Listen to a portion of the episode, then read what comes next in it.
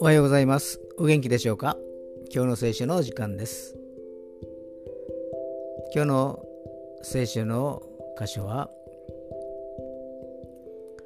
旧約聖書イザヤ書40章29節でございます。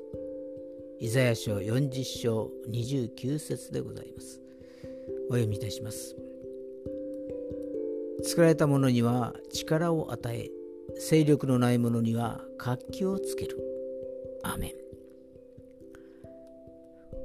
この世で生活をしていると本当に疲れ果てて元気がなくなってしまうことがよくあります。しかし神様は私たちが元気な時もそうでない時も共にいてくださいます。そして永遠なる神様は疲れることなくたゆむことなく私たちを見守ってくださいます。